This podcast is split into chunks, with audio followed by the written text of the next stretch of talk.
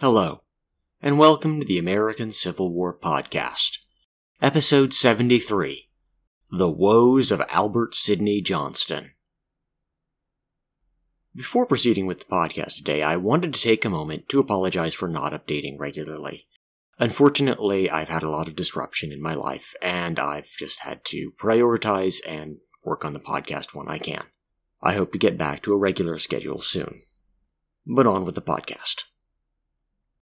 In the wake of General Grant's victory at Donelson, we should take an opportunity to understand the viewpoint of Albert Sidney Johnston, who just became commander of the Confederate forces in the Tennessee front.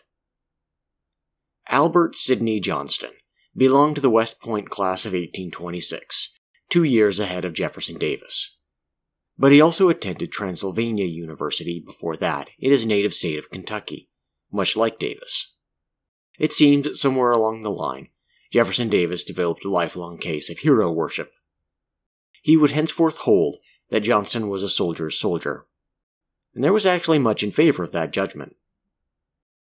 Johnston certainly earned a reputation in battle at an early age.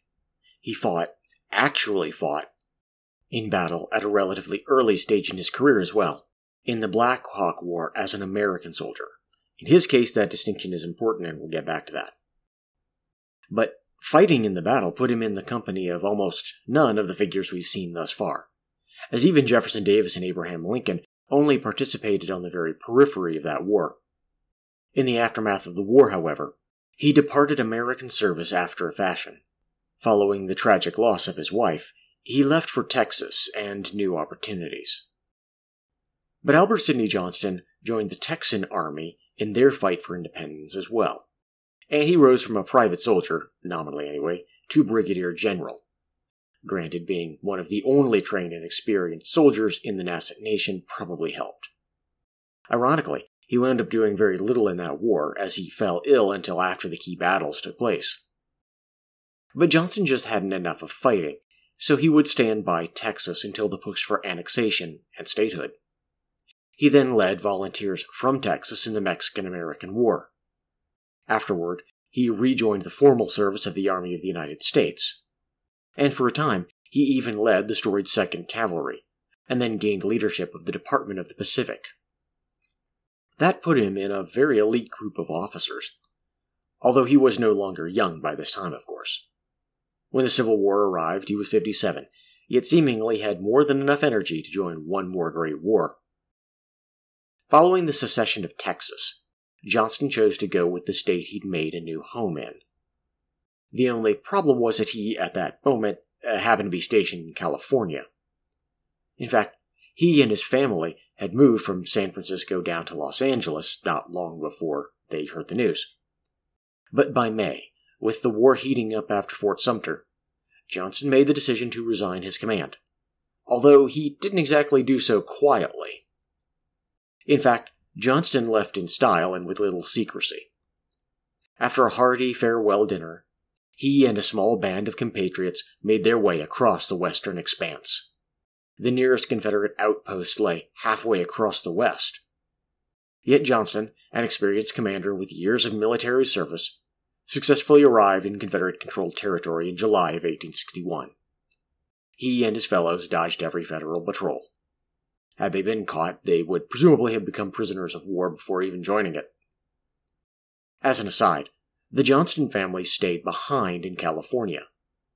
While crossing the West wasn't exactly what you'd call a casual stroll, entire families did so with increasing frequency in this era.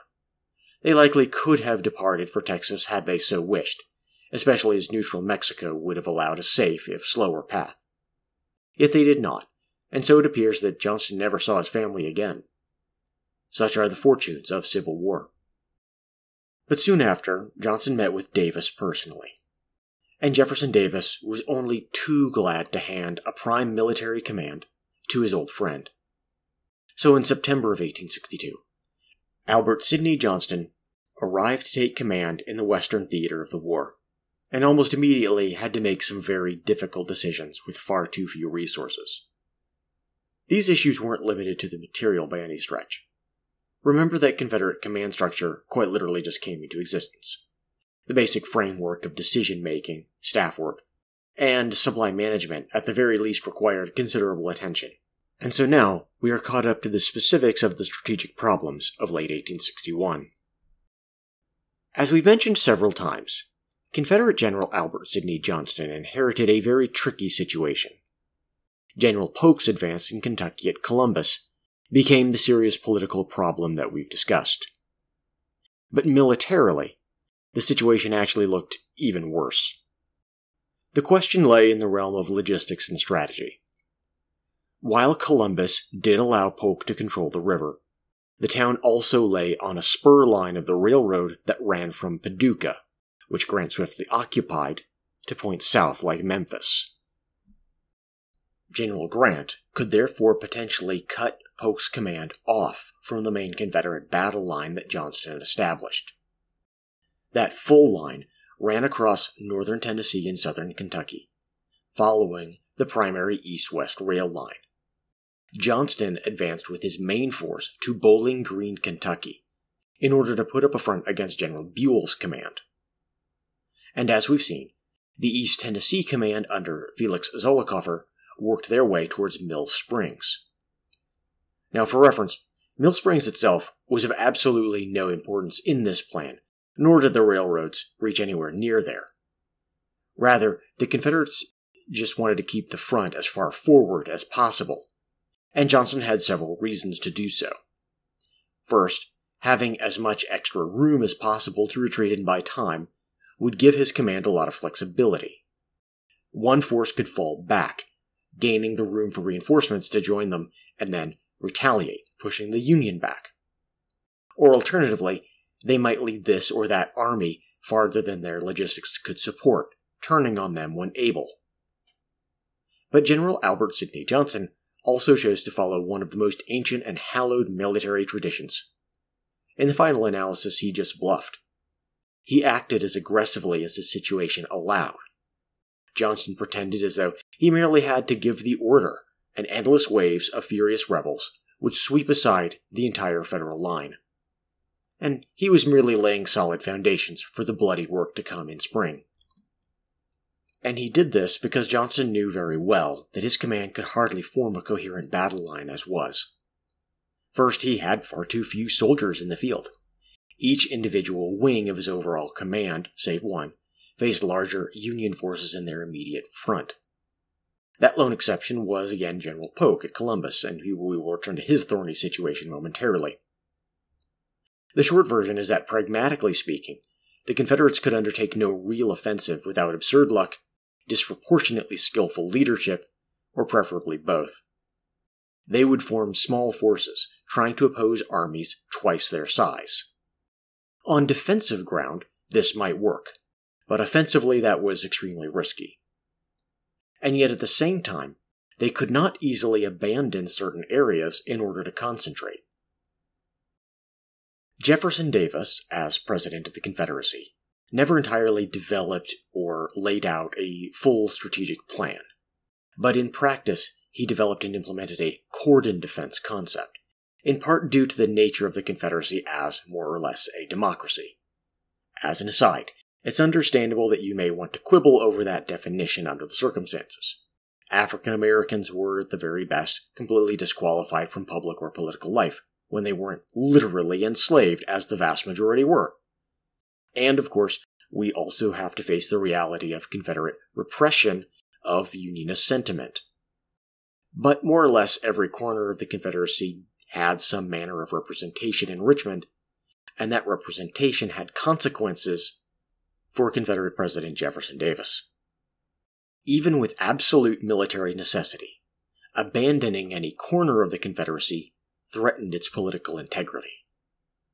Leaving aside the question of what the average Johnny on the street thought, the thousands of slave owners felt their human property and the wealth it gave them under grave threat. True, in many respects, their views of quote unquote black republicanism were, well, largely a fiction that they created. And ironically, abolitionism in reality was the result of their actions, not the impetus. But if they thought that the Confederacy wouldn't, or couldn't, protect their power and station, they wouldn't support it in turn. Moreover, there was that tricky question of what the Johnny on the street really did think. Secessionists could not openly admit there might be many Union loyalists, but implicitly, they feared that a large number of Unionists did exist, and the voting record of the border states strongly suggested that the Confederacy might not have the staying power it claimed. Besides, the explicit political foundation of the Confederacy was that the slave system made their elites wealthy, wise, united, and unstoppably courageous in battle. With an ideological foundation like that, how could Davis allow his armies to easily stand down from a fight? More to the point, could the myth survive such a retreat? In fact, those feelings were in part why Albert Sidney Johnston did not want General Polk all the way up there at Columbus. Polk had positioned a great deal of manpower and artillery there, precious resources which might well have been better used distributed throughout the Western armies. And he had done so in a manner which used them inefficiently, lengthening the defensive line, but also not positioning them for any offensive purpose. That was not ideal given the extreme resource constraints of the military situation. At that exact moment, Johnston had to decline offers of regiments as he lacked the arms with which to equip them. Indeed, he could not fully arm the men he did have, and lacked horses and wagons to move his armies properly. Though, with a little time and good fortune, he might be able to put his command in order. After reviewing the situation, Albert Johnston pleaded with Richmond for more arms for his soldiers, and also military engineers who might be able to build the kind of defenses he needed to even the odds. But Jefferson Davis, having handed the command to Johnston, denied him anything. He even told Johnston that he must look to his own resources. This did not bode well, given there were hardly any facilities or equipment in the West at all. Modern gunsmithing required special machine tools, more or less all made in the North, given its globally competitive role in machine tooling. Now, while some of these did exist in the Confederacy, they could barely support the armies in the field, and most of what did exist supported the Eastern armies instead of the Western ones. These tools came from the loot of Harper's Ferry, or existed in the form of Richmond's Tredegar Iron Works. No equivalent facilities existed elsewhere in the entire Confederacy. Again, with considerable time and effort, perhaps Johnston could have built up a military supply organization to feed his frontline armies.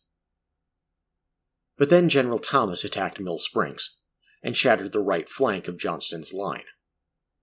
This alone was bad enough, for Thomas might have marched into East Tennessee almost unopposed. He didn't for lack of transportation, and because his own superior, General Buell, seemingly lacked the aggressive nature required for offensive campaigning. The Union would indeed have faced immense difficulty supplying an army in East Tennessee. However, they similarly would have caused an immense crisis for the Confederate strategic situation. But whether it was theoretically right or theoretically wrong, in any case, Thomas did not advance. Yet since Thomas didn't march on East Tennessee, his command remained in the field for other uses. For example, assisting his commander in pressuring Johnston's center force. That, at least, was a potential concern for Johnston, since Buell already had more men as it was. But then when General Grant attacked Fort Henry, and the entire war plan in the West required immediate emergency correction, almost overnight. Before Johnston could possibly reinforce the position, he had lost a key defensive site. Worse yet, Union gunboats entered the strategic picture far stronger at that point in the war than anything the Confederacy had afloat or could put into the river. They swept far into Johnston's rear. This was, charitably, a very bad day to be a Confederate general. But General Johnston did have one stroke of good luck, although ironically it would shortly rebound to his great misfortune. Richmond could not spare a single rifle nor a single engineer, but Jefferson Davis wanted to get rid of a nuisance, so he packed up General Pierre Gustave Toutant Beauregard and sent him off to the west. That resolved the awkward command situation under General Joe Johnston in the east. And besides, Davis personally loathed Beauregard by this point and wanted him as far away as possible. Yet, despite his many quirks and deficiencies of character, Beauregard retained his almost unwavering optimism and the strange habit of giving very good advice. When Beauregard and Johnston talked it over, they could see only one way to repair the situation. Beauregard must go and get General Polk out of his fortress, now more like a prison, at Columbus. Beauregard had the necessary talent and prestige to make this a swift process. In the meantime, Johnston himself would fall back on Nashville. Johnston did not emphatically intend this as a complete rout. Uh, among other things, he gave permission for Beauregard to fortify an island with part of Polk's force uh, in order to prevent the Union from easily chasing after the retreating forces. He wanted to regroup. And so, four days after the Battle of Fort Henry, Johnston's armies began to retreat southward, leaving Kentucky for the time being. But Johnston did one thing more. He moved every spare man, and he had a few units kept around for just such an occasion, to reinforce Donelson.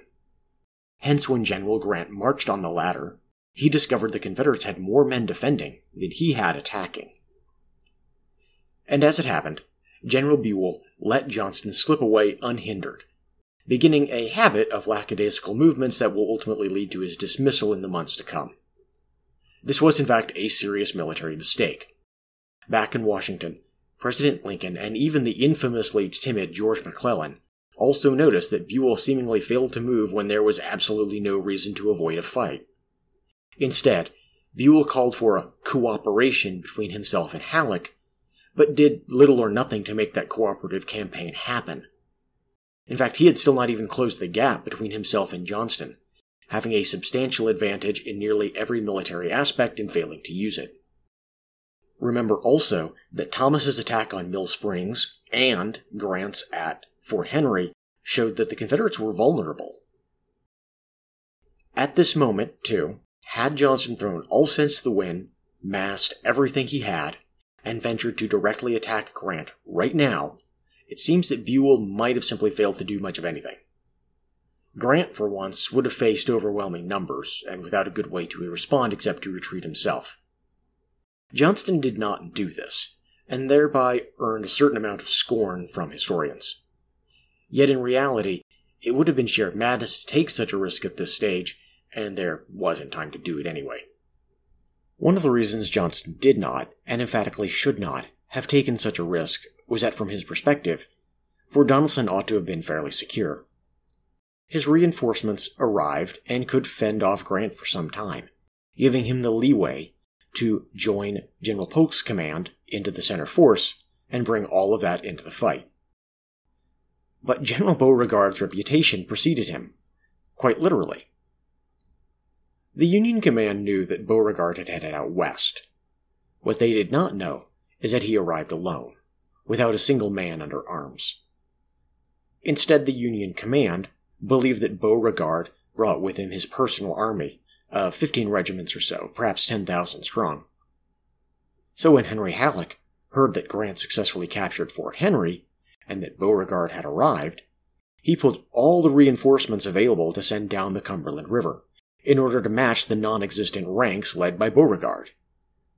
This was absolutely the correct move regardless, because it thinned the ranks of men of only marginal use, currently carrying out garrison duties and training, and put them in the hands of a fighting general on the front. And because of the intervening Mississippi River, the Confederacy, in the form of General Polk's command, could hardly take any advantage from those thin ranks. They could not easily shift men across the river in response. This gave Grant a substantial advantage in numbers, and it was enough to win at Donelson. Yet still, if properly led, the Confederate position should have held out for a long time. Moreover, as Grant discovered, it became next to impossible to completely hold all of the escape routes on dark winter nights. But once again, Johnston had another run of ill luck. Between them, the utterly inept Floyd and the manic Pillow ruined the defense of Fort Donelson. And that was an almost irretrievable disaster. The collapse should not have happened, at least not remotely as quickly as it did. But it did happen, and as a result, the loss of Donelson instantly blasted General Johnston's plan to regroup to splinters. First, the loss of the near entire army at Donelson removed well over 10,000 soldiers from Johnston's already thin ranks, not to mention the loss of their vital armaments. Second, he knew that the Union gunboats would soon sweep upriver to Nashville as well. No doubt the army would soon follow behind them. And there was no help for it now. Johnston would have to swallow the shame of defeat and retreat alike. But he would, very fortunately, have time to regroup as the Union stopped to occupy Nashville and much of Middle Tennessee. Still, though, being in command when the first Confederate state capital fell to the Union, and Nashville was an important center of commerce and manufacturing too, well, that was not going to be easy to recover from. The loss did anger many Confederates in Tennessee and even beyond. Uh, it certainly caused his reputation to suffer somewhat. But Jefferson Davis was not deterred from supporting his old friend, and while he had many faults, in this case, I think he was not entirely incorrect in his judgment. In response to one such complaint, Davis said, If Sidney Johnston is not a general, the Confederacy has none to give you. Still, though, General Albert Sidney Johnston was going to have to try something bold, daring, perhaps even mad, in order to reclaim his reputation. Perhaps he just might find a way. This has been the American Civil War Podcast. Thank you for listening, and I hope you'll join us next time.